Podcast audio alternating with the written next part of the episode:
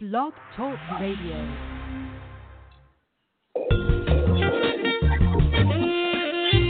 Black Politics Today.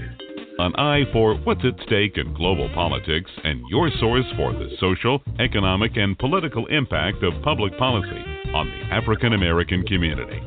Your host, Kelly Michael Williams, is a political strategy veteran with an undefeated campaign record and the political experience that spans nearly three decades, from Mayor Willie Brown in California to President Barack Obama in our nation's capital. So get ready for a fresh and honest approach on the politics that affect you and your family the most. Now, your host, Kelly Michael Williams.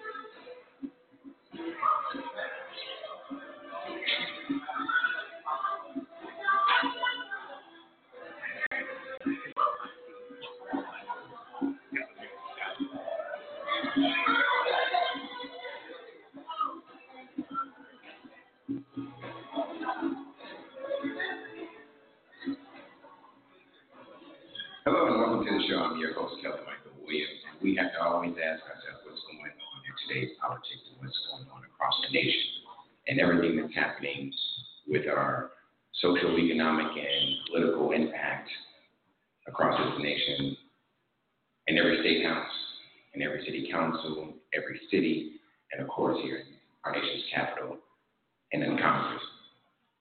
Before I get started, we're live here at Busboys and Poets, 2021 14th Street Northwest. Their original location is the best, as is best known as the U Street Corridor, 14th and U, the heart of the U Street Corridor. Um, I'm excited to be here live at Busboys and Poets, one of seven locations, uh, certainly one of the flourishing uh, restaurants and, and meeting spots in the nation's capital. Uh, we're certainly glad to have this opportunity to come out here and broadcast live as we do as we have done across the city from various uh, locations and restaurants, bringing the, the show out of the studio and bringing it out into the community.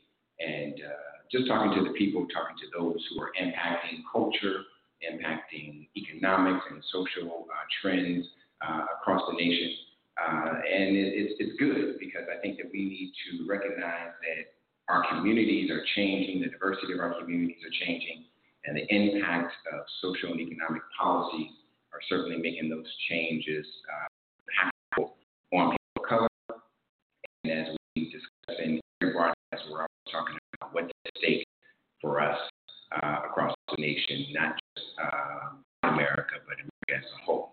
And before we get deep into the, the special live broadcast that we're doing for us and poets, every show, I would thank my Savior Jesus Christ for allowing me just to host the show, for allowing me to be able to uh, broadcast and and really bring something out and, and begin to talk to everyone and ask them, you know, what's at stake for you and your family, and have them as their experts in the field talk to us and let us know exactly, you know, where we stand as a whole. So I want to uh, certainly give honor to God for that because without Him and without this, I wouldn't have this platform I would not be here each and every Monday night, or in this case, Monday afternoon, our special broadcast, being able to reach out and talk to you and, and discuss exactly that, what's at stake socially, economically, and politically.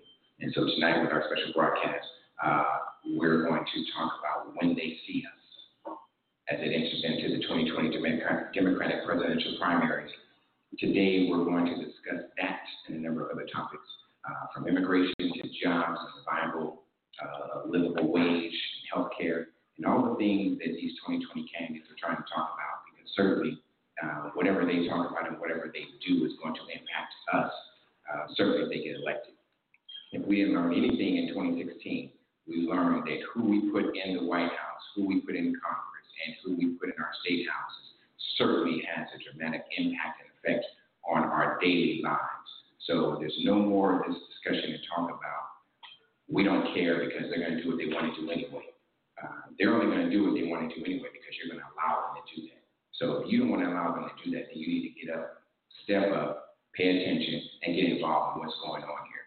Because with the recent uh, Netflix When They See Us documentary or film, we learned and we saw something we already knew. We had heard about it, we read about it.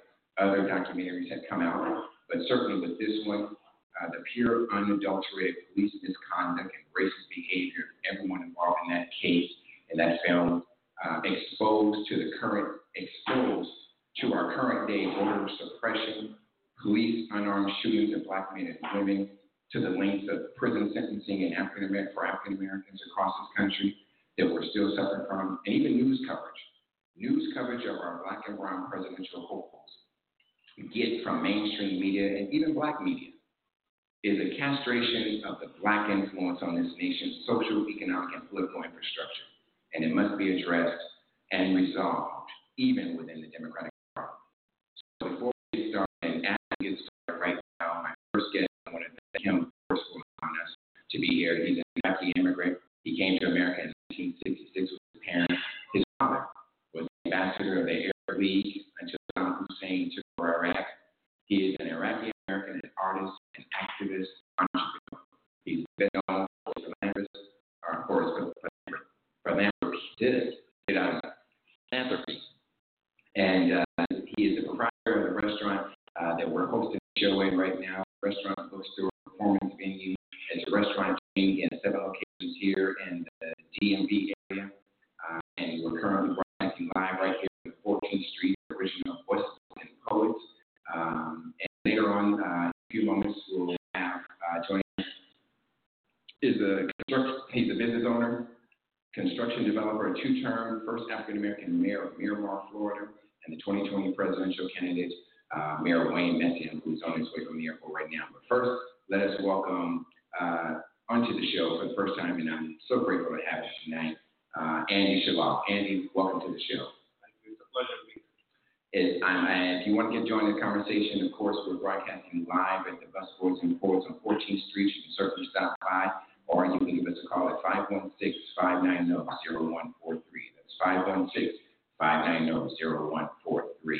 Andy, let me start with you because um, I want to again thank you for allowing us to be here. Uh, I know that uh, we reached out to you uh, last week and said, hey, you know, the mayor's coming back in town. We want to be able to talk to him. We had a meeting with him over at your K Street location had a good meeting with them. Uh, looking for you were up on the computer on the back, but you left out before we got a chance to speak to you and introduce him to you.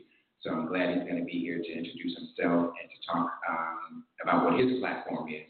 But I want to talk to you, and I, I really wanted to do this here because of what you have embodied in the business culture, as well as what you've done uh, throughout DC. As I said in my introduction, you're an immigrant you you came over here in the 60s. Uh, you went to Howard for medical school, which I did not know about. Uh, and uh, very short stint. but you did some work in that field in this area, but then you became an entrepreneur and a philanthropist, and you invested in the community. And from all that I've seen and all that uh, I've, I've been able to read and just my personal experience and coming to Busboys and Poets, watching you on the campaign trail when you were running for mayor, you invested in the areas that were heavily African American at the time. And and I'm sure you saw the vision of what was going to come. And so you got in early as most do, and you got in. But but your commitment to that community or to our community has been unique. Talk to me about what it means as an immigrant and a business owner, and how important immigration is to this country and our GDP, and whether or not you see the policies that Donald Trump and his administration have uh, been advocating as it relates to immigration are good or bad for our country. That's a lot of questions all in one. Uh, two main ones, you know, as, as an immigrant, and then how those policies are impacting us. As an immigrant, we are a country. Clearly, that's, that's what this country is built on. Uh, some came by choice, some not so much by choice. Exactly. Uh, this is a, uh, a country that has, was built on the back of slaves, uh, was uh, a country that brought a lot of people from all over the world, the best and the brightest for the freedoms and for the values this country stands for. Uh, my family being one of them. We moved here with the intention of just being here for a couple of years and it's changed uh, where I came from, where my family found the need to stay here. They wanted to refuge uh, away from the violence and the um, oppression that was happening back in Iraq. Mm-hmm. And so we stayed here. You know, we've been here ever since. Remember when we first decided to stay here, it was going to be every year was going to be we're go back next year, to go back next year, to go back next year.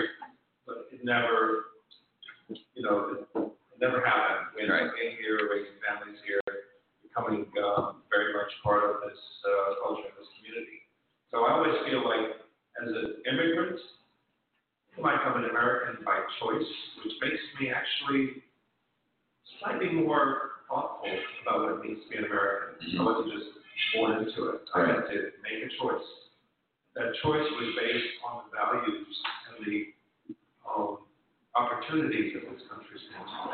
So when I hear the disparaging comments made about immigrants, it's really quite upsetting, frankly, because extremely short-sighted, and I think it's only there for fear-mongering, to create divisions between us. Um, unfortunately, um, that's what happens sometimes.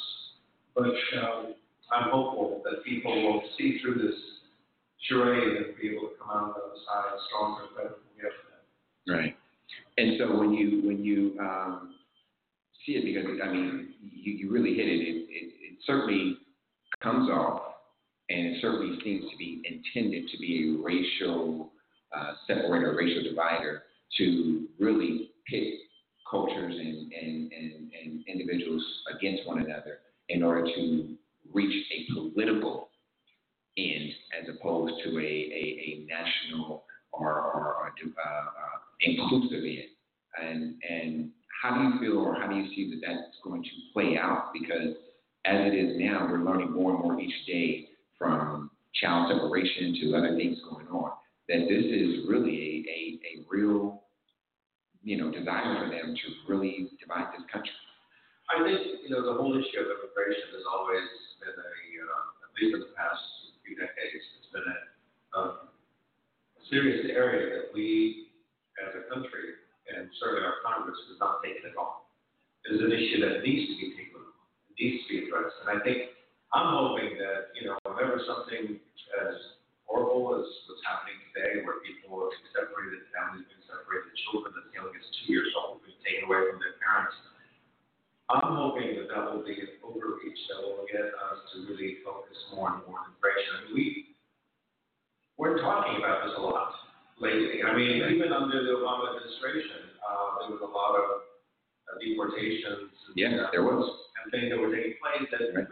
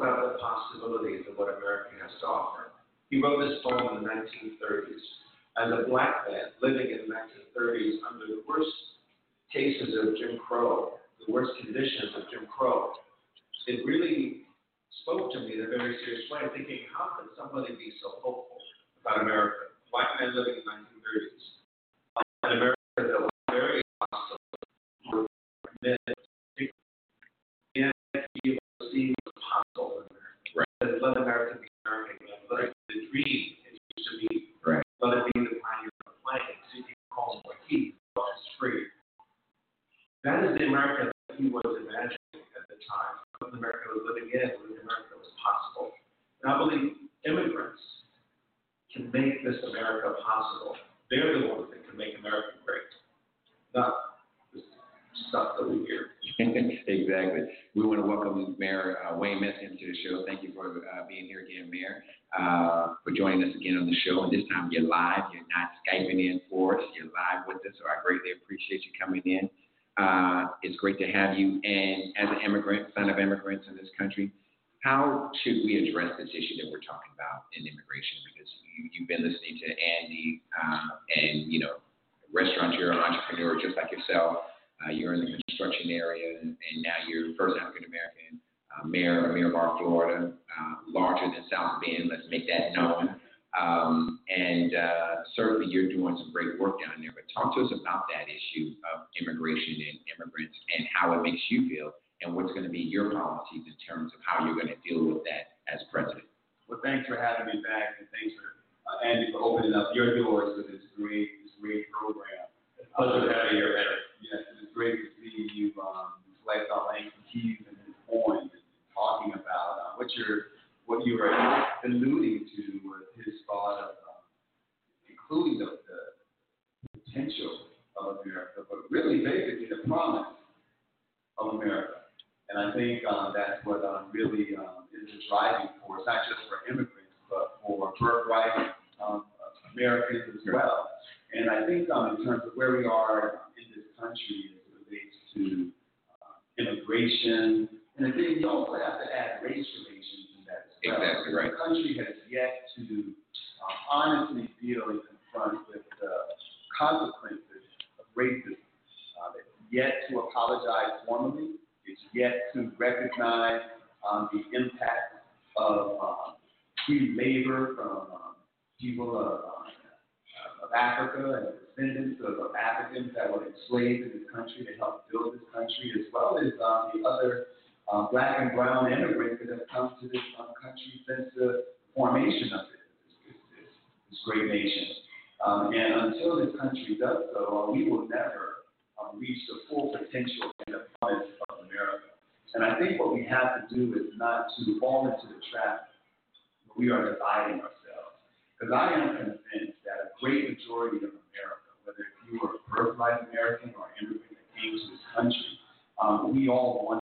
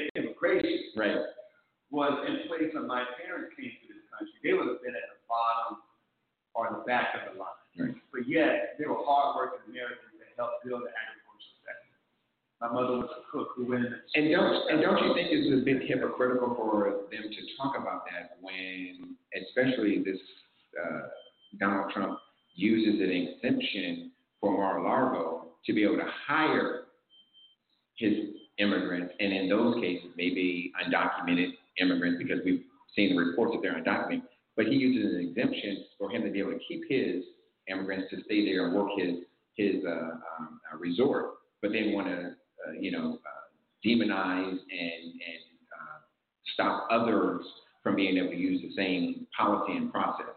It's, it's a bit hypocritical to me to be able to do that. It's hypocrisy at, at its highest level. Right. Um, if this country was serious about illegal immigration, uh, we would not benefit from the contributions of their labor in this country. We would have some of the stiffest and harshest corporate penalties for Exactly. corporations that hire undocumented individuals, but we don't because we know that the value and contribution of the labor of undocumented individuals is too great to cause such a penalty. But yet, we want to block a pathway to citizenship to almost 12 million individuals who are out of status, you know, in this country. They're paying their taxes, and for the overwhelming great majority of them are law-abiding individuals outside of their, their, their immigration status. Right. It just shows the hypocrisy, you know, in this whole system. It shows that the system is broken, and it shows that it's up for the highest bidder, especially in the case of our president, that who feels that he's above the law, but wants to apply the law on everyone else Everyone else. when it's to their advantage. It is, it, I, and, and it gets me riled up. So it gets me riled. But let me switch back to you, Andy, and, and take it from that status of looking at immigration and looking at the the the uh, dialogue, if you will, of them of what people say is that well, when immigrants come to town, they lower our wages, they make it harder for anyone else to work. When I don't necessarily see that personally, but talk to us about your campaign when you were running for mayor. You talked about you know minimum wage, and at that point in time, DC was going through the, the uh, raising of the minimum wage to fifteen dollars an hour. We had a huge thing with Walmart and everything was going on, but you had made note that at that time you were already paying above the minimum wage and looking to make you know a livable, you know, your employees have a livable wage. Talk to me about how you're operating that and how it impacts your business structure and is it costing you more to, you know, pay more to your employees to make sure they're sustained and have a livable wage, and how that impacts your business? Well, yeah, I mean, uh, you know, corporate social responsibility is becoming, uh, the thing now, you know. Uh, we were always involved in that process for many, many, uh, years before it became, uh, cool to be able to talk about it. Right. Uh, but obviously, you know, the, the, uh, the move to, uh, to the fifteen dollar minimum wage had been, uh, on, ongoing at the time when I ran for office, and I, of course, you know, was able to, to take that on as a part of my platform. Uh, those types of issues, any issue that really brings people into a, a better situation is going to be an issue that we all should embrace. Um, the DC in particular is, uh, has one of the largest uh, wealth disparities in the entire country. Uh, the Gini coefficient, which is usually a measure of, uh, of wealth inequality, according to the Economic Policy Institute, has DC as the highest in the entire nation. Mm. Uh, and that is problematic. That is not sustainable. Right. Uh, a lot of times those types of things are visible and people don't necessarily see them. You know, we talk about poverty in this country. Uh, I think the poverty rate is supposed to be twenty-four thousand dollars for a family of four. Right. I don't know how many families of four can live for twenty-four thousand dollars. I don't know if families like one can live on But, twenty you know. The, the, uh, Institute for Policy Studies has upped that to at least double that, saying fifty-five thousand for a family of four would be below, uh, Poverty. a sustainable you know, lifestyle for family of four. And with that, with that in mind, still, those folks are living, you know, one paycheck away from being on the street. Oftentimes, we've heard the, the story of four hundred dollar medical bill they can't pay. Correct. Uh, and you can even take it more granular and say that if somebody that is making that kind of money has to support a family, uh, if they got a ticket, uh, a parking ticket, which now has become a hundred dollars Right. for parking. Right. Uh, I don't know what it is in Vermont, but it's a hundred dollars here in DC in some, in many instances. That parking ticket, they're not gonna be able to pay. It's gonna double. And once it doubles, they're gonna come after their car and they're gonna impound the car. And now that person cannot get to his work or to work. Right. And therefore it becomes this non-ending cycle of, of, uh, just not being able to ever catch up. So Exactly. those issues I think are really important. And I think it's also important for us to recognize that when people do better, they're able to spend more and be able to And, can, put that money and, back. and they feel better and comfortable contributing to things that they need to do. It, it, it just gives you that, that self esteem. It gives you that uplifting feeling. Now you're able to spend. You're able to go out and spend. But you're also changing your mentality at home because now you're not stressing. So if you do have kids, you know, you're, you're treating them better. You know, if you're, you're married, you have a spouse, you're treating them better. You're doing all these things that are allowing you to help relieve your stress at home because you're able to get out and do more things. Like, talk to me about your education plan, Mayor, um, because I'm, I see the, the, the, the wages and education, and I see how you, you uh, implemented or you're proposing to eliminate the, the student loan debt um, much more than what Elizabeth Warren is doing. She's talking about fifty thousand dollars, and from all accounts, everyone's saying that that's not going to eliminate anything. It's a good start, but it's not going to eliminate anything. And you're talking more about elimination. Talk to us about that because that that ties into being able to earn a wage and be able to have that. But if you have if you're saddled with that debt, that's the first thing you graduate with. Now you're stressing about that debt. You're trying to now get a job, and if you're not able to get the job, you're you're in the same situation that, that Andy's talking about. Talk about your, your education plan and that elimination of debt and how that contributes to society.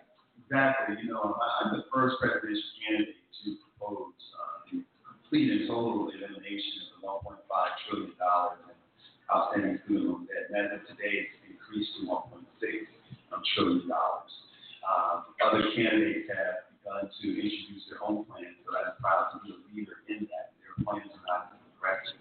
Um, you know, we look at some of the economic um, impacts of this debt. 44 million Americans that um, are enduring debt on average about 400 bucks per month um, in student loan debt premium payments um, with an average balance of about $30,000, which I think is low because I just spoke to some students at USC who's paying 50000 per year just Per year, exactly.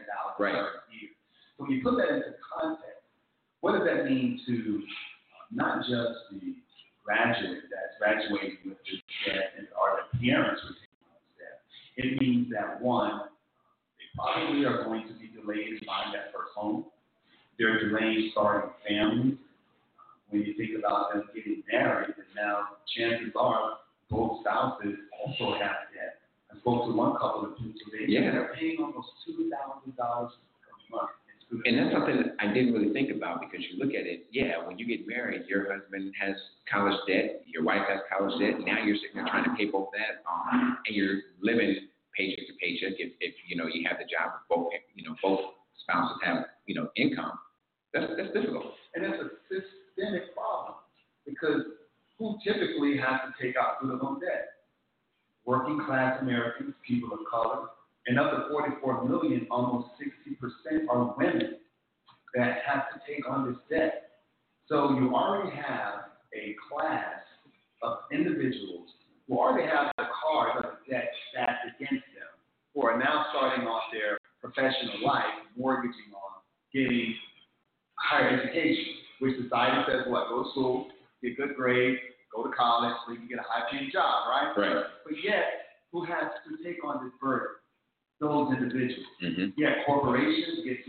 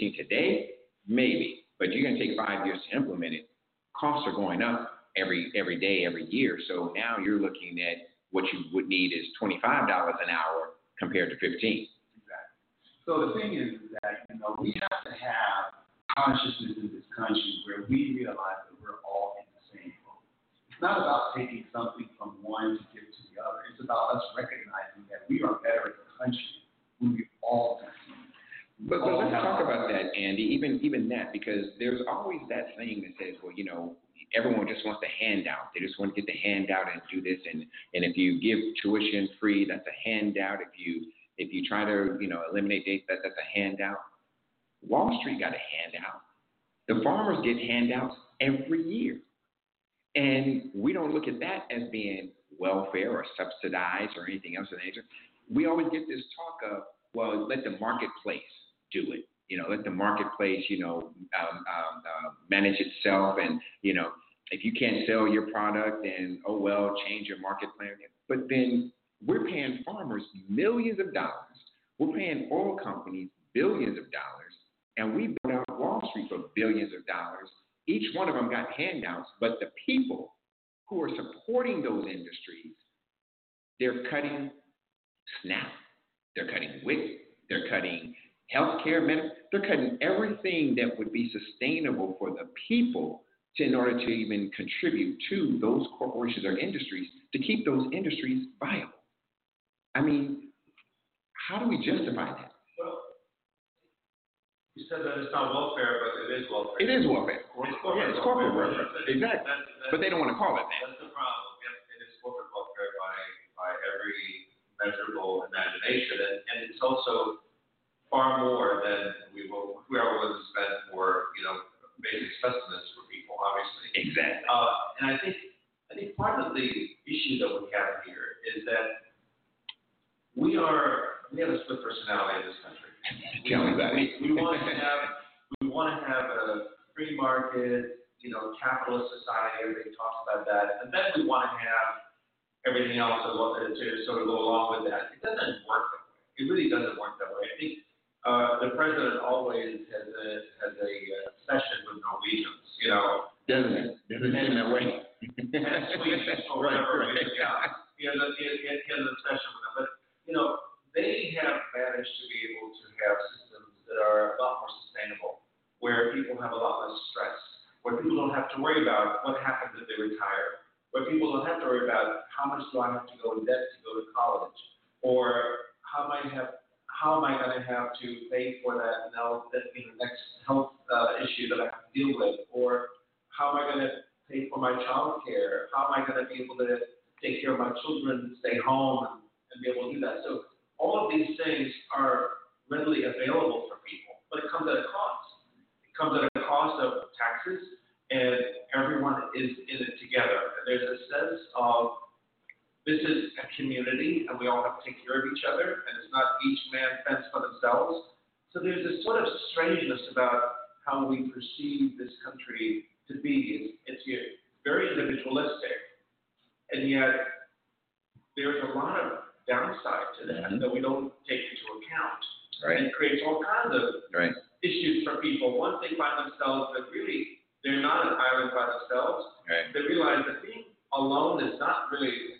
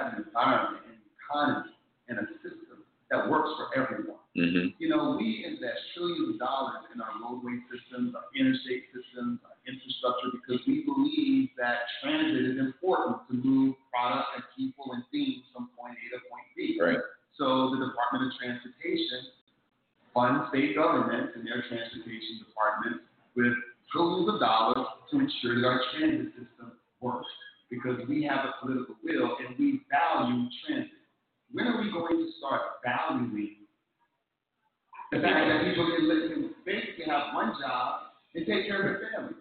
When are we going to have a political will to realize that access to health care is important? Right. When are we going to have a political will to say that as a village, that we will fund higher education and get folks prepared for this new economy? Because So with that, I mean, talk to us about your jobs plan. Um, I know we talked about it before, but specifically, I want you to address it for African Americans. But what's your jobs plan uh, that you want to implement uh, once you know you get elected? How do you see that market, and how do you see it changing for the benefit so that we can get to where you're trying to, where you're talking about now? Well, right now, we're already seeing the impact of the economy, where automation, advancement in technology, and uh, artificial intelligence is really driving the economy right now. You know, this nation was built on agriculture until the Industrial Revolution. Now, the Industrial Revolution has now gone through globalization. As we all know that every country does not play by the same labor law. So therefore, other countries are now more competitive than us to be able to provide the same manufacturing opportunities and capabilities uh, more more cheaper than we are because they don't have the same, they don't play by the same rules. And now we have this information age, this technology age, this gig economy that we're in. It is an untapped area. My plan will be investing in not only teaching individuals on how to be entrepreneurs, but how to get certified and be from coding to um, augmentation, automation, artificial intelligence, all these new and emerging technologies that are basically taking over not only our economy, but economies across this globe. Your high paying job, um, there's high demand, there's Right. high wage. We wouldn't even be talking about a living wage if we get our people Right. and train our people Right. to be able to not only take advantage as new producers and innovators in the space, creating businesses, but also to be able to be, if they want to be a regular worker bee. But I think in closing is that I think that every high school student should be taught on how to be an entrepreneur, how to set up a business, how to manage that business. Whether they go off and start their own business or not, it really doesn't matter because I tell you one, based on the economy right now, at some point there will be some form of displacement, either by choice or involuntary. Right. And they should be able to take their skills and their experience that they've gained over the years of working and be able to monetize it. And by equipping our young people as well as our seasoned people, whenever they are displaced, that they'll have the ability to be able to monetize their skills and their talent. Let me go to the caller. We have a caller that's coming in. Hello, caller. You're on the air. Give us your name and uh, what's your question? Caller.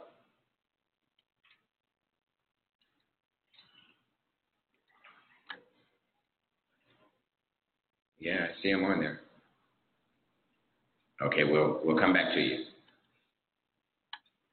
So, uh, Andy, what, what the mayor is talking about and, and how to create or build that global economy and and build that technology. I mean, your your industry doesn't require you know everyone to have a degree and things of that nature. So you've been able to help and you've been able to flourish.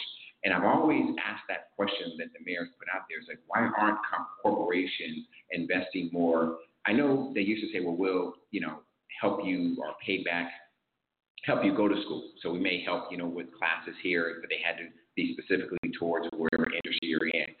But you've been able to succeed and open up seven restaurants with, you know, labor, work labor. They didn't have degrees and things of that nature. Talk to us about that and how valuable that is because, you know, my dad used to always say, you know, I, I can teach you how to do what I need you to do because every job you go to is going to train you anyway. So whether I have the degree or not, you're going to train me to do the job. You know, how does that impact your industry and how can that impact America? Well, the hospitality industry is really, uh, has very few barriers for people to get in. It's a great way for people to get started and really build a career. Uh, we don't ask people their educational background apply for jobs, unless they're doing something really specific like accounting or something like that. Amazing. Uh, but we don't ask anything uh, as far as what is their um, what, what, what their degree. We also were one of the first uh, uh, restaurants here in the city, actually visited the the band. We actually become the star Right. business. Right. Check out the box if you've been previously uh, involved in the uh, in the uh, in the justice system. Uh, so it, that, that's that's one thing I think we've, we've uh, done from the beginning. I have seen people walk in here with just a smile and a great attitude that have started to actually work here. Uh, they they work as servers, bussers, whatever it is, and within a very short period of time, those people can be promoted to higher level jobs Mhm. become supervisors making over twenty-two dollars an hour, and then becoming managers making Fifty-five thousand dollars a year. Now, you, you're taking somebody that has no education. Right. Maybe a little bit of workforce, uh, training in the past. We train them and get them set up, and within two to three years, they can actually be in that level. That's remarkable. It is. Uh, and- very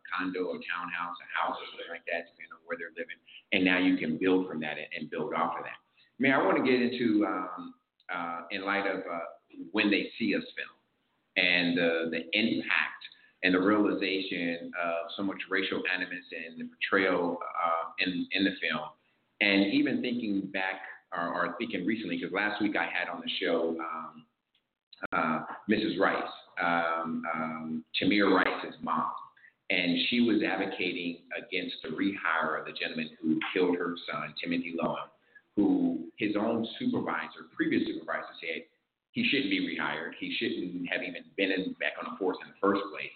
But just looking at that film and, and watching it and seeing the impact of what it said and suggests, and then looking at the various obstacles that we are still facing. What do you see as the biggest obstacle in getting fair and equitable treatment for black men and women um, as it relates to social justice and law enforcement? What would be your platform as a, as a president to deal with those issues? Um, because a lot of the, term, uh, the uh, Justice Department have eliminated a lot of those uh, um, MOUs with certain uh, city government uh, law enforcement, Cleveland being one of them. Um, I think uh, Baltimore was another one, and I can't remember the other state where Attorney General Sessions went in and said, "We're going to pause those. Those are no longer in, implemented." What what would uh, what do you see as, as uh, a, a, program, a, a product, a policy? Where do you see that taking you in, in your candidacy? Well, first, you're referring to uh, consent that was forced. Exactly, the consent decree. Upon uh, many law enforcement. And they were Carla Wake. They were down for a reason. Exactly. Because it was proven and documented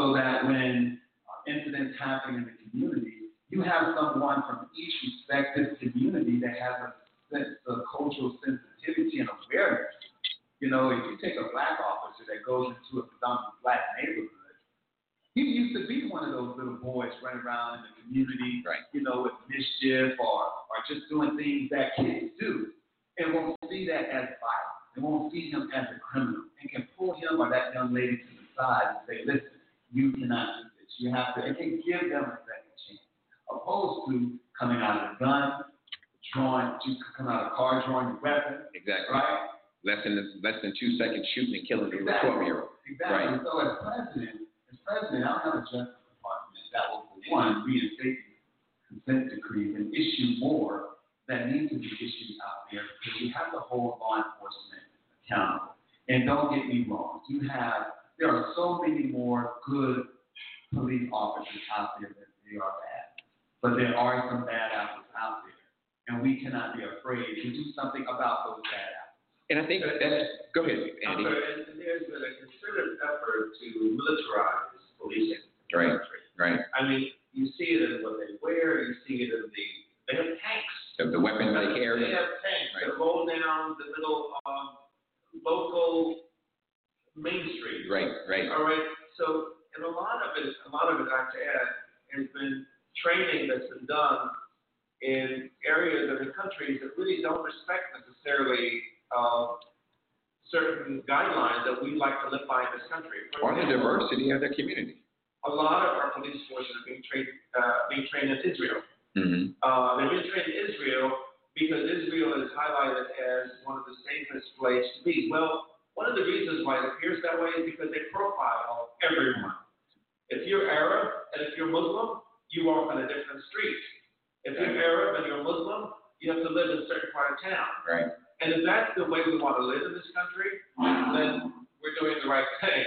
But I don't think this country was built on those foundations. And I really don't want us to go down that road for the perception that somehow by doing this is going to make us safer. Because it may make us safer in a very short period of time, but it's really endangering us as a country and losing our, our, our very foundation that we like to abide by. It, it's going to create an uprising that certainly I don't know that uh, we're ready for. It won't be just a, a riot in one part of town. It's going to be a riot throughout the whole city. Um, and it, it's just one of those things that you, you look at. When you look at um, our judges, Mayor, um, because as president, you will get the benefit, the pleasure of being able to appoint federal judges. I'm looking at 107 judges that have been appointed, many of which, many of which have never been in a courtroom to even try a case. Others have, I mean, they don't even know the legal procedures of what they're supposed to be doing, and they're now in lifetime appointments um, that are going to be detrimental to, especially the black brown population. But when you think about that and you look at it, are what is going to be your plan in terms of your judgeships? And then, secondly, would you do something like Trump did and, and have a list of judges that you're going to bring out and say, these are the type of judges I'm going to appoint? I think that it's clear that, um, that the president uh, would have a standard of what a federal appoint, appointment should look like.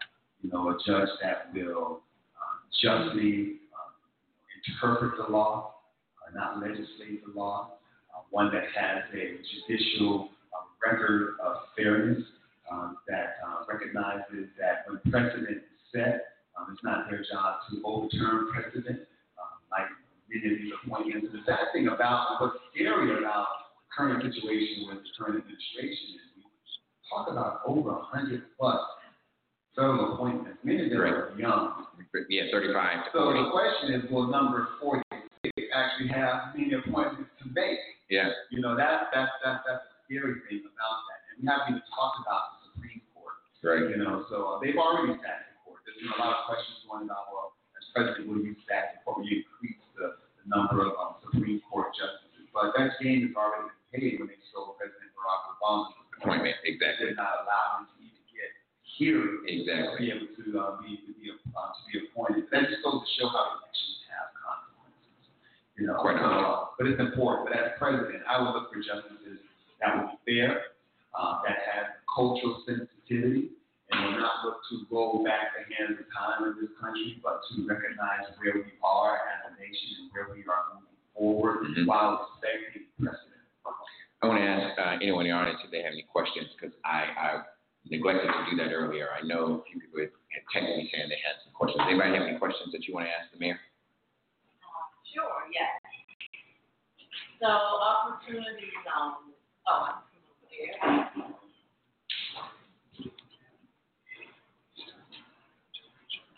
Hi, Endora Govan, Director of International Businesses. So opportunity zone is the latest sort of buzzword tapping sensitive right now. It's almost like a Black Friday sale, but the hood is on sale predominantly. Um, so where do you think is your area in an opportunity zone and what's your opinion on how we can best when in that ten years from now look back and say, I used to live there. That big old condo complex was the home I grew up Yeah. Well, thanks for your question. Um, first of all, the uh, opportunity zones, it depends on what side of the spectrum you're on. It is an opportunity, but it's also an, op- it's an opportunity on both sides. Opportunity that can do some good, but some opportunity that can do some, some bad as well. And what we have to do is police this process. Um, in a perfect world, opportunity zones um, should be going into impoverished areas and revitalizing them while not leaving anyone behind. But as you've seen some of the stories where you had certain areas designated as one of the census tracts that are country clubs, golf courses, where the richest of the rich get to transfer their profits and, and build country clubs, tax free. That just goes to show how the system is broken. And that's how we have to keep an eye on it. You know, we have two census tracts in Miramar, and we are very intentional and deliberate in terms of how those areas will be able to uh, take advantage of the opportunity zones where uh, if there's going to be a multi-use facility that has a residential component, we want, first of all, want to make sure when it gets built, people from our community is going to be a part of that project. Second, the residential units that are built, we're going to have a certain number of units that are affordable, low income, and workforce, so that no one is left behind. But now here's where I keep it real. We talk a lot about gentrification, but it just goes to show, especially people of color, we have to understand and value power and the necessity of owning property. You know, our grandparents and our parents own property, but when they die and pass on, we fight over the land. We just want to sell it and get the cash. Right, And I said it's really hard to gentrify our neighborhood if we own the land. And if we own the land, how can they gentrify our neighborhood if we don't sell it? Right. So we have to empower people of color to educate them on the power of land ownership And the value of it. ownership, Yeah. And to protect it. Because when we do that, then we have more of a say of our neighborhood. It's only when we are renters. When we say my old neighborhood, well, if you were a renter in that old neighborhood, for whatever reason, I know there's some circumstances on why people can't own property, okay? But when we own the, we own the real estate, we own the brick and mortar, it's very difficult for outsiders and investors to come in and take what we claim to be our neighborhood. So it's important that we invest in the education of people of color in owning property so that we can have more of a say and control our fate as it relates to our neighborhoods. Good. Any other questions? Um, Andy, let me go with that too, because when uh, you and I were talking earlier, as I said in my opening, as I one of my first questions to you was that you put your businesses in areas or communities of color, uh, and your latest um, Busboys and is over in Southeast, Martin Luther King, um, one of the, the, the largest and full service restaurant over there as, as gentrification moves over there. Uh, and it's been years or anything like that since they've had anything like that. But you've invested in those communities and been a part of that development. Talk to us about that and what it means and what are the structures of that for many people of color and how they can use that as a value statement to do exactly what the mayor is talking about create ownership in those opportunity zones, in those areas. Uh, talk to us about that as well. So when we were getting ready to go in there, I wanted to make sure that we're going to be in a space that really um, is going to be a benefit to the community. So the building we're in is owned by uh, a very strong local nonprofit called the Far Southeast Family Strengthening Collaborative. And they are the owners of the building, so they're my landlord. And they provide all kinds of services to the community. So for me to pay them every single month, uh, Right. my, in my rent goes directly back, Back into the community. Service the community on many issues, whether it deals with the elderly, after-school programs, preschool programs, and so on. So that's been a great uh, um, uh, collaboration there. Um, the the idea that that a lot of the city is changing very rapidly, and I think sometimes the, I agree with the mayor. I think there's there's so many opportunities the cities don't take advantage of. Um, for example, like land trusts. Uh, for example, like uh, inclusionary zoning for businesses as well as for uh, residents. Um, the change is happening so rapidly that a lot of these programs that have been around for a while aren't really functioning the way you're supposed to. Uh, For instance, like And only the know who know can actually use it and get into it or even propose it. that, that, that's one. The, the, the other part, a little too, too little too late. Um, you're talking about inclusionary zoning, you're talking about a handful of, of, you know, apartment units Right. or, or condos or whatever, what the need is in the thousands. Right. Uh, so, um, we have failed on public housing, we have failed on so many levels, uh, to really create a city that functions for everybody. And sometimes I think the, the horse is out of the bar, so to speak. So if you were to just sit back and do nothing, it's gonna roll the way it's supposed to roll. You have to actually put, be proactive. Proactive, right. And intentional Right. about where you want the city to be. But most people don't want to rock that. It's too sweet, you know, it's like people see the city as a business. Uh, and, uh, cities should not be, uh, developed as you would a business. It's not maximizing profit. Right. It's maximizing benefits. Mhm. And you have to look in terms of who is benefiting. Is the city functional not for the, you know, the top uh, half, or the top quarter, whatever it is, uh, as well as it is for the other folks? Because how far can you keep pushing? You keep pushing, you keep pushing. Soon that will come back. It's going to come back. Go ahead, Mr. that education is so important, especially for the community. Because I tell you this, when developers come to municipalities to do major development, and they don't necessarily have an entitlement in terms of zoning for a particular development, Mhm. not only do they petition the local municipality for the zoning change, but oh, by the way, since we're going to be investing $100 million on this block, um, our impact fees for infrastructure or for parks is going to equal to about four and a half million dollars. We only want to be a part of that. Guess who's three quarter percentage that belongs to? The people, the taxpayers. So it's not like they're coming into city and making development. They're doing the uh, there's some benefit to development, tonight they're maybe creating some economic activity, true enough. But they're asking, they need the city to give them some permission. And they're getting dollars to do it, or they're Right. getting waiver of fees to do it. Right. So that means now the public has to say. So if the public is going to allow you, and going to waive some of these fees, then what is going to be your public benefit and consideration for us doing that? Mhm. So for you to come in and just build luxury apartments, high rent commercial space, high rent office space that the local hardworking individual can't also participate in as well, or for example, the waiter or the waitress or the administrative assistant that's gonna work in that building can't even afford to live there, at least a certain small percentage of the unit, that's not asking too much. And we have to ensure that we are electing local elected officials that understand that. And will hold these people to the fire and ensure that if we're going to give you something as a city, what are you gonna give back to the city that's gonna benefit our community? And you're transitioning right to where I want to go uh, very quickly as, as we get ready to, to wind down. Uh, later on this evening, you'll be with um, Reverend Barber and the Poor People's Campaign and talking about uh, the issues of, of poverty and and the same thing that, that Andy was talking about in terms of the, the levels and where we're heading. So talk about your vision, your plan, your policies to address uh, in this country as the next president. What, what will you do, or how will you do that?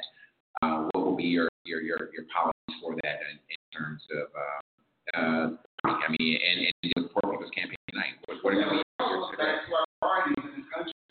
It all goes back our priorities in this country. We already know how to deal with poverty in this country.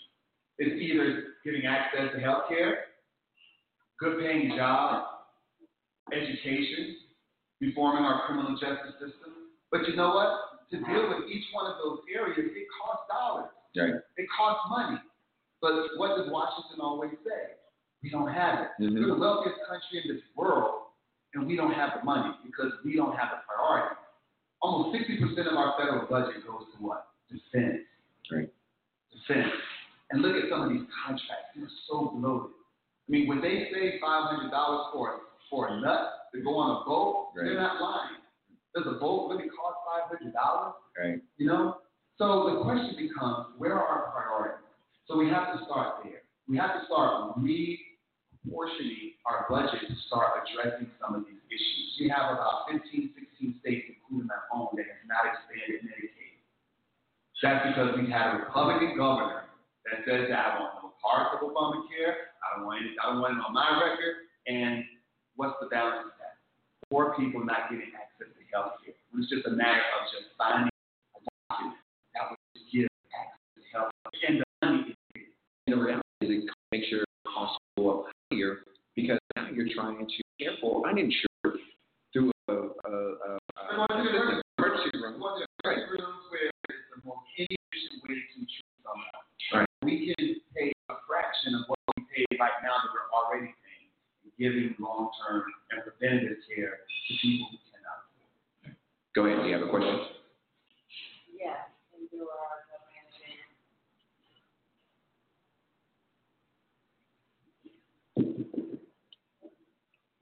I wanted to get your take on 5G. Um, the train has left the station. What I'm seeing from elected officials across the country is sort of this handwritten letter given to municipalities to read on behalf of the large cell phone companies. Each city is sort of kind of saying the same thing. Everyone is promising hundreds of thousands of jobs created by 5G, but when I talk to community organizations, they don't know how to get contracts. They don't know how, even in the case of a bus boy, can I hang a cell tower and get revenue? So, what, what's your take on 5G and how communities can best benefit economically? Yeah, we'll have faster internet, but we most people in this room are probably entrepreneurs or contractors. Yeah. So um, the telecom industry is very complicated, and depending on where you are and what state you're in, um, have different laws. Like for example, in the state of Florida, the telecom industry basically went to South Texas and basically preempted every municipality from having, well, forcing us in our way to approve the expansion of 5G. Um, just briefly in terms of the history, like for 4G and legacy um, frequency um, infrastructure, they are they were supported by these tall telephone towers. You see the different carriers have their their equipment on there. They're spaced about four or five miles apart. Well, 5G is a higher frequency. Now will require different facilities much closer, maybe a thousand feet apart, but they're much smaller and they'll be placed throughout. But in the state of Florida, um, they got Tallahassee to say that cities have X number of days to approve in bulk these applications. So when it was just one tall tower, you might have four in your five in your city. Now you may have thousands or hundreds of these 5G points of presence because they have to be closer. Now, so because of that, there has been no incentive to incentivize these private telecommunication companies like Verizon, Sprint, AT&T, T-Mobile. They're paying their own private dollars to expand this infrastructure. So as they're expanding, they're using their contractors, their subcontractors to put this infrastructure in place. And there's no way to to make them hire local contractors, because it's their dollars. I would propose just in general, not, ask for discount from a municipality.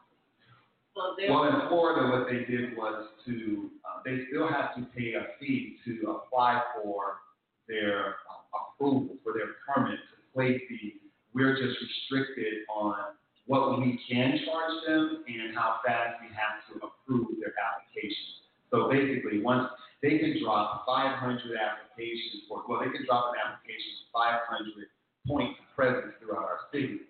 We have to approve it in so many days. If we don't approve it, it's automatically approved. It doesn't matter how they look, the color they are, what neighborhood it is, they can put it in front of your house. So we have to do all of that. So, so yeah, so, so the point I'm getting to is that a solution, because every state is different, it's different here in DC and the DMV area in terms of how the, uh, Maryland and Virginia and how DC handles that infrastructure, that infrastructure is, instead of just giving tax cuts to multinational corporations, huge corporations who just take that money and those savings and buy back their stocks to, you know, to, to shelter their money or perhaps put it offshore, some of uh, in offshore accounts, is if we incentivize multinational large corporations, listen, we'll give you a tax cut, but we want you to invest in infrastructure in rural communities and underserved communities, where you may not necessarily be investing the tens and hundreds of millions of dollars in infrastructure uh, because you want to see where you can get a return on your investment. Well, if you connect our rural communities like Madison, Florida, South Bay, Florida, and some of the rural areas in Virginia and Maryland, to get infrastructure you prove you put it out there. You have an asset. We'll give you a tax break. But guess what the benefit is now to the to those communities? Now, people in these underserved communities are connected to the internet. They have access to 5G. Now they have their minds, their intellect to start their businesses from their home, when otherwise they had to go to a busboys toys to get internet, or to a library, or to school, or maybe some inconvenient place. So now, because they are now building our infrastructure, they're getting a tax buffer. Now the people have tangible benefit by them getting a tax cut because now they built our infrastructure, which they will still be making money because data still has to transfer to their, to their fiber. And then now where there's fiber and connectivity, then now development takes place. Right. Because now I may put a bus boy employed in this area where I may not have even considered because now 5G access there, there's a budding uh, entrepreneurial class that's developing there. So There's now it's infrastructure in spurs- place now. spurs development. So it's being creative where you work within the confines of what makes businesses successful, speaking their language, but then turns it around and adding a public benefit to it. So these are just to me are common sense approaches. Uh, Andy, I want to um, um, get to you, and, and we're going to wrap up real, quick here because we were talking about um, uh, the mayor is going to be talking tonight at the Poor People's Campaign. I know we talked earlier about some work that you're doing in that same uh, venue, and that same aspect, uh, dealing with the People's Campaign. Talk to us about that and what's your involvement and how you're uh, promoting um, the aspect of policy changes for people in poverty and trying to raise the, the, the living standards.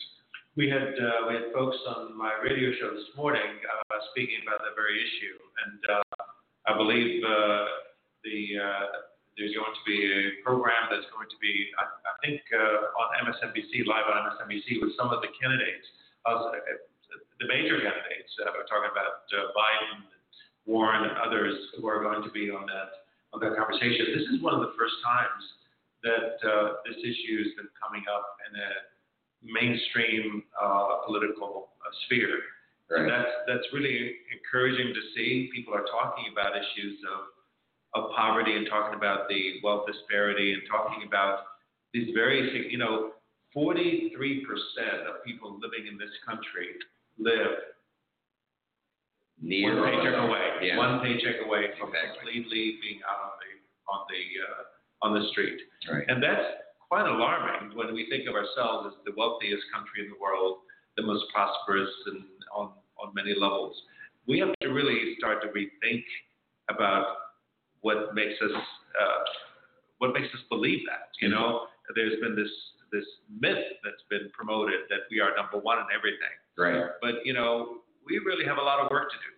And, and I'm and I'm really glad that the Reverend Barber and others have been at the forefront of this issue. This issue is not new. It's been talked about a lot, and I think finally, with this crop of uh, political candidates that are that are running, including the mayor here, um, I think there's an opportunity to have this dialogue in a very serious way. An election year is always an opportunity to uh, air out some of these things that we tend to ignore uh, for for other times. So I'm I'm really glad that they're taking on this really important issue, and and it's not just that they're you know they're also taking on reparations. Right. Uh, those are those are serious conversations that we have managed to sweep under the carpet for way too long. And you know, when you keep sweeping stuff under the carpet, you start tripping. Right. And I think that's what's happening. And that's what the mayor was talking about earlier when uh, you were talking about reparations earlier, um, and talking about what we're going to do. So let me ask you this: What can we do, or what are you going to do? What's your plan to uh, mayor to one make the next round of, of the debate stage? Because I know that they're uh, uh, uh, the first round you weren't able to get there, but you're gonna, you know, you're pressing forward. And what's your plan for the next stage? And also uh, touch on reparations. Well, for those of the listening audience, I'd like to um, help you reach the uh, donor goal that the DNC puts out. You can uh, visit my website at wayne4usa.com. That's wayne, F-O-R, USA.com. If you want to 65,000 unique donors to help me make the July debates in, in Detroit. Um, but in terms of the question, I alluded to this in terms of uh, reparations. Well, let's say, say reparations specifically, but the impact of enslavement of um, the Right. That were brought to this country, help build this country. Is, um, right now, I think to to get to the, the resolution to repair those impacts, I support HR 40 um, by Congresswoman uh, Sheila Jackson Lee out of Houston, uh, that basically will set up a commission to scientifically and objectively study the impact of free labor of um, enslaved Africans that were brought to this country. Once we get that data, then now we have objective data that we can use to say that, well, what were the impacts on the income that was not realized for those individuals and their descendants? Mm-hmm. What has been the ramifications of the access or lack of access to health care? What has been the impact of Jim Crow laws and Mhm. redlining, where you know white communities were able to get loans and buy property when we couldn't? You know, whatever happened to that 40 acres and a mule and what that Right. would have done, you know, for um, the black community. So now we have this objective data that now we can quantify what those impacts are, and then now Congress can now come up to determine how to appropriately adopt the recommendations that will come from that study. Because then now you can't refute the data, you can't refute what happened, can't refute the impact of what we're seeing today. Because until we define what the impacts are, then it will be very difficult for us to actually come to some solution and resolution. Right. And I'll also call to task for those individuals and those candidates that kind of sugarcoat the issue and try to give uniform solutions that will help everyone. Everybody. But you know what? Everybody wasn't enslaved. Exactly. All right, everybody did not uh, have to endure the injustices that black people had to endure. Um, so, yeah, and reparations, is the root word is repair. So we have to repair that. So if, if everyone was not impacted the way that African Americans were, you know, in this country. So um, I'll call to task to anyone that will just give glossy responses as it relates to reparations. Yes, there are some uniform solutions that we can uh, provide um, to not only black people and people of color and poor people in this country. There's a whole lot more white poor people than there are black people. Mhm. All right, that can benefit all of, all of these impacted individuals. But there are some specific remedies that must and should take place to address the impact of the free labor that was benefited from by this nation, by those who were enslaved uh, from Africa. And uh, it's important to know that HR 40 was introduced by John Conyers in uh, Yeah, in, in 1989. it was. Yeah. and it's been going on for a long time. This is the first time that actually it has gotten over 50 co-sponsors in the House, and now for the first time the Senate's taken it on, and I think they have, I want to say about 10 co-sponsors there. Cory Booker is taking the lead in that, so uh, I think it's starting to get a little bit of traction here. So as we close out, let me ask you, Andy, as I do with uh, all my guests, um, I ask them, what's at stake? What's at stake for us? And I, I always pose it specifically uh, towards African Americans, but just really in general because of what we have been going through and, and what we have uh, endured for the last three and a half years or, or three years. What's at stake for us? I, I think the heart and soul of this country, honestly. I, I really do believe that we have someone now in the White House who lacks uh, any kind of ethical or moral compass. And I think it it's alarming because when you have the head of the organization being um, so um, so unethical and so immoral in many ways, Criminal. and and has absolutely has no qualms has no qualms in in uh, None. in saying the most ridiculous things that have such huge impact. You no longer Ridiculous and vile. you, yeah you're no longer a showman on on on the Real Housewives. I mean you're you're like Right. you have an impact. You know Exactly. your words matter. Exactly. And uh, and when you don't recognize the seat that you're in and how impactful that seat is, um, it's really quite disturbing, frankly, to watch it. I I come from a country, as you mentioned, Iraq, where uh, we had a fascist regime, and uh, fascism doesn't just you know show up in in the most obvious way. Sometimes it shows up in uh, in in uh, with uh, with with orange hair and um, and you Yeah, know right, right, right. and a suit. Uh, you know, so so you have to be you have to really have to be and, and it evolves, you know, pretty evolves. quickly, but it, It- but it comes real slight, and then it, you know, people just keep they keep ignoring it, they, They keep ignoring it, they keep and the next thing you know, it's there. Yep. Yeah. You don't wake up one day and say, "Oops, Oh. there's fascism." You know, Right. it doesn't just show up at your door knocking. It comes very, very slowly, like in, in the air that we breathe and the way we function. And I'm just worried. I think we really are at a at a pre, at a at a precipice where we Yeah. see the very essence of what this country was built on, Right. and it's creating fissures, and we're starting to understand that we are. Eh, eh, We, we have issues. We Yeah. have we have issues that we have to address that have just shown us the fragility of our democracy, the fragility of our constitution, Mm, the fragility of our Mm. institutions. yes. Uh, that we, for the longest time, thought, oh, we're no one is going to touch Roe v. Wade. No one is Right. going to do that because it's already done. It's already been. No, no one's gonna, you know, allow people to come and live and pay and pay them to, you know, do this or do Yeah, that. you no, know. no one is going to let like some foreign country Right. interfere in our elections and say, oh, that's sure. okay. Yeah, You know, no one is We'll going to do that. That's ridiculous. we'll take it. Yeah, yeah, that's an SNL stuff. You know, but we're talking about like real stuff happening. Right. So that's my. And and that's Andy, My I mean, you hit it right on the head for me it it just in the pit of my stomach, uh, Mayor. It it's like Congress and especially the Senate is like, don't care, don't worry about it, it's nothing. But to the word, to the period, to the dollar, to the cent, if you had just changed and had this as Barack Obama, we know for a fact that none of this would have been accepted. They wouldn't be turning blind eyes. They would be calling out. They would have press conference. They would be putting in legislation. We would probably already be in an impeachment investigation by now. And it's so sickening to me that Democrats haven't moved methodically, but even with just the understanding of educating the public on what impeachment means so they can actually understand it, like uh, the Republican congressman did, and being able to just get to the court to make people testify and do it. And with that, what's at stake? everything is at stake. You know, the very fabric of our nation, um, the integrity of our institutions. Um, you know, we have three branches of government, co-equal.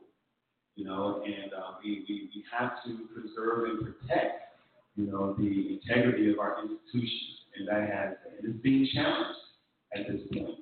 And America must rise up uh, beyond the fact. No one is above the law. You know, at the end of the day, I know it's very um, convenient to, to talk about impeachment and to push for impeachment because ultimately we see that as a way uh, to get rid of this president, although this um, Republican-led Senate was not followed through even if the House of Representatives Right, of course. go forward. So my position in terms of it basically is that I just challenge Congress to their constitutional duty of oversight. Exactly. I mean, even at the minimum to begin the inquiry. But at the end of the day, I want to focus on the issues that are important to the American people. Because whether Trump is impeached or not, if there are if an inquiry started or not, there's still a grandmother there that can't afford her prescription medicine. There's still, you know, people of color in prisons that are serving sentences longer than their white counterparts. There's still schools and neighborhoods that are not at par with their peers across the railroad track. Still families and hardworking people have to work two and three jobs just to make ends meet. And I think that's what American people are really focused on and are looking for a solution. Someone who will speak truth to power, someone who will call out injustices, uh, not in a safe way, but in a very real way. And then someone who will bring this country back together. Someone who will think and dream big. You know, everyone is talking about getting back to some form of normalcy pre-Trump. The last I checked, pre-Trump wasn't working for most Americans. We need to be thinking much bigger, much broader to work on behalf of American people. So as we close out tonight, I want to thank my uh, my guest tonight, uh, this afternoon, uh, and host today for uh, at Busboys and Poets, Andy Shallal, the owner of Busboys and Poets uh, across the DMV. Certainly, if you're in the area, come by and check it out on 14th and U. And uh, um, where else we got? We got uh, Yeah, Brookland, we have, uh, uh, Shaw, uh, Chinatown, we have, um, Takoma Park, Takoma we have Park, right. Hyattsville, we've got Shirlington, we've got Anacostia.